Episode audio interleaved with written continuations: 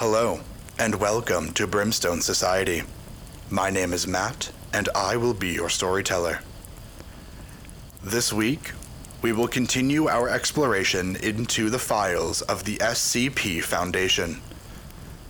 We will be tackling SCP 002 and SCP 426. For the full files and additional information on both SCP 002 and SCP 426, as well as the entire breadth and width of the SCP Foundation, go to the SCP Wiki online. SCP 002 Object Class Euclid. Special containment procedures are as follows SCP 002 is to remain connected to a suitable power supply at all times to keep it in what appears to be a recharging mode. In case of electrical outage, the emergency barrier between the object and the facility is to be closed and the immediate area evacuated. Once facility power is reestablished, alternating bursts of X ray and ultraviolet light must strobe the area until SCP 002 is reaffixed to the power supply and returned to recharging mode. Containment area is to be kept at negative air pressure at all times. Teams including a minimum of two members are required within 20 meters of SCP 002 or its containment area. Personnel should maintain physical contact with one another at all times to confirm there is another person present, as perception may be dulled, skewed, or influenced by proximity to the object. No personnel below level 3 are permitted within SCP 002. This requirement may be waived via written authorization from two off site level 4 administrators. Command staff issued such a waiver must be escorted by at least five level 3 security personnel for the duration of their contact and must temporarily surrender their rank and security clearance.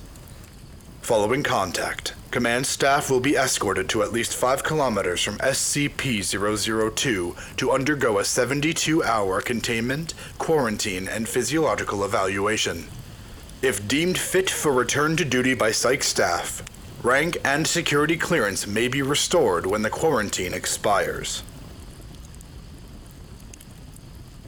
Description of SCP SCP 002 resembles a tumorous, fleshy growth with a volume of roughly 60 square meters. An iron valve hatch on one side leads to its interior, which appears to be a standard, low rent apartment of modest size. One wall of the room possesses a single window through which no opening is visible from the exterior. The room contains furniture which, upon closer examination, appears to be sculpted bone, woven hair, and various other biological substances produced by the human body. All matter tested thus far show independent or fragmented DNA sequences from each object in the room. To date, Subject has been responsible for the disappearances of seven personnel. It has also, in its time at the facility, further furnished itself with two lamps, a throw rug, a television, a radio, a beanbag chair, three books in an unknown language, four children's toys, and a small potted plant. Tests with a variety of lab animals, including higher primates, have failed to provoke a response in SCP 002. Cadavers, as well, fail to produce any effect. Whatever processes the subject uses to convert organic matter into furnishings is apparently only facilitated by the introduction of living humans. The following is a report from what is known as the Mulhausen Incident. The Mulhausen Incident is the detailing and discovery of SCP 002. The subject was discovered in a small crater in northern Portugal, where it struck the Earth from orbit. Encased in a shell of thick rock, the fleshy exterior of the object was exposed by the impact. A native farmer happened to be upon the site and reported his findings to the village elder. Subject gained SCP attention when a level 4 agent posted in the area detected a small radioactive anomaly generated by the object. A collection squad of SCP security personnel, led by General Mulhausen, was immediately dispatched to the area, where they quickly secured the subject in a large container and performed initial testing with subjects recruited by the nearby village. Three men individually sent into the structure subsequently disappeared. Upon discovering this deadly property of the subject, General Mulhausen issued a Level 4A termination order to any witnesses, which was roughly one third of the village, to ensure there was no outside knowledge of the object, and initiated its transport to SCP facility. Data expunged. During preparation for transport, Four SCP security personnel were inexplicably drawn inside the object, where they too were immediately disappeared. Following inspection, it appeared as if the object had grown several new furnishings and was beginning to look like the interior of an apartment room. General Mulhausen immediately ordered the requisition of several Class 3 hazmat suits for the remaining security team members who then proceeded to lift the container onto a waiting freight ship for transport to the SCP containment facility. The rest of the data has been expunged, aside from one final clause. Following the termination of General Mulhausen, SCP 002 was resecured by SCP staff and brought into special containment in Zone Classified where it currently resides.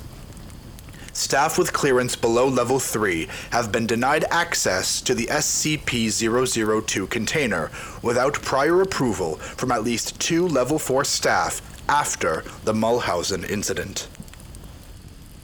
End of file on SCP 002. SCP 426. Object Class Euclid. Special containment procedures are as follows. I am to be sealed in a chamber with no windows through which I may be viewed. The door to my chamber must have a label completely unrelated to my designation or identity in order to prevent unintended spread of my primary effect. Only level 3 and above personnel are to know of my presence, and particularly of my properties. Assigned personnel are to be rotated out on a monthly basis to prevent contamination by my secondary effect. Psychiatric evaluation is mandatory at the end of the month. If personnel are deemed unaffected, they may be reassigned to me no less than four months after their last rotation with me. Any affected personnel are to be given a Class C amnestic and transferred to a different site. Here's my description. Hello, I am SCP 426.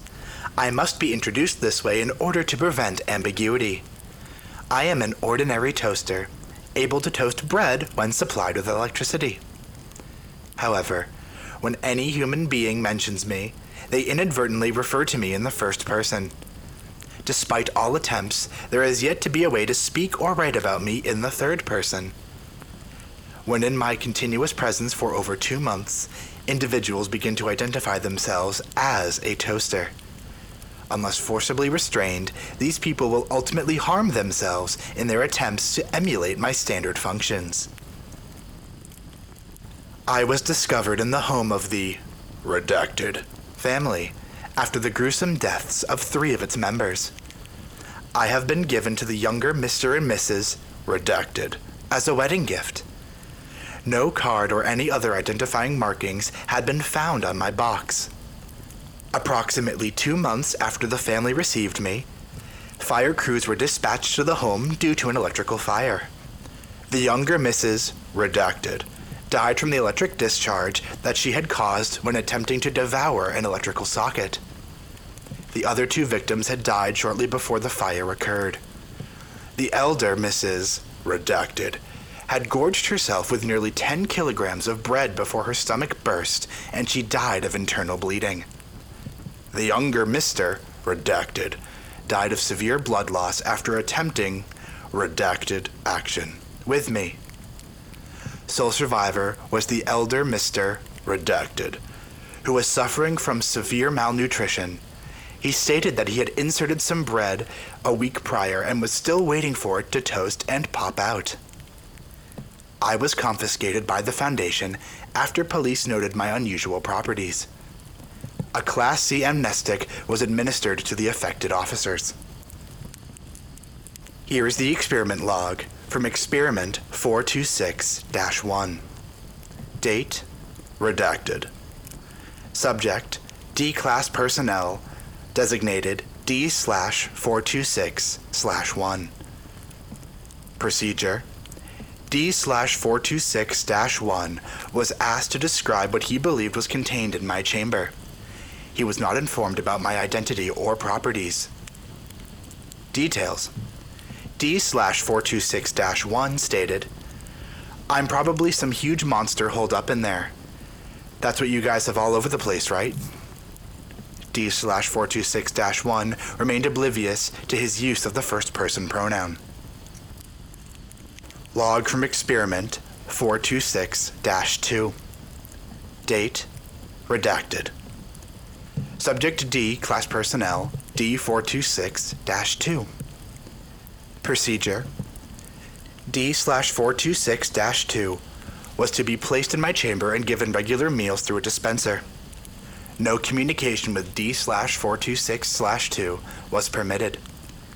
Multiple cameras were situated in the chamber, positioned so that I was just outside of their field of vision, but allowing constant observation of D 426 2. We remained sealed until my secondary effect manifested in the subject. I was bolted to the floor so that I could not be moved into a camera's view. Details after 45 days of isolation, D 426 2 wrapped his arm around me and began conversing with me, stating that we were brothers. D 426 2 never deviated from using the first person plural when speaking with me. Subject was terminated one hour after this event. It is theorized that the isolation accelerated my progression of the secondary effect. Log from experiment 426 3. Date Redacted. Subject D Class Personnel D 426 3. Procedure A screw was removed from me and shown to D 426 3, who was asked to describe it. D 426 3 was not informed about my identity or properties. Details D426 3 referred to it as my screw. Consistent with the experiment 426 1, the subject was oblivious to his use of the first person in his description. This suggests that, even if I were destroyed, my effects would be still inherent in my remains. Log from experiment 426 4. Date Redacted. Subject D Class Personnel D426 4. Procedure D426 4 was placed in isolation in a cell adjacent to my chamber, to be observed until my secondary effect manifests. Details No effects appeared. D426 4 was terminated 90 days after the start of the experiment. Quote, Thank God there were some limits to my effects. A lot of us were really starting to get worried about me. Quoted Dr. Redacted of the SCP Foundation. End of log of SCP 426. Thank you for listening to this episode of the Brimstone Society. If you would like more, please check out other episodes we have. Or if you would like to follow us on social media, you can follow us at Brimstone Society Pod on Instagram, Facebook, and TikTok. And if you would like to support us even further, we do have a Patreon available as well under Brimstone Society Podcast. Thank you, and have a wonderful night.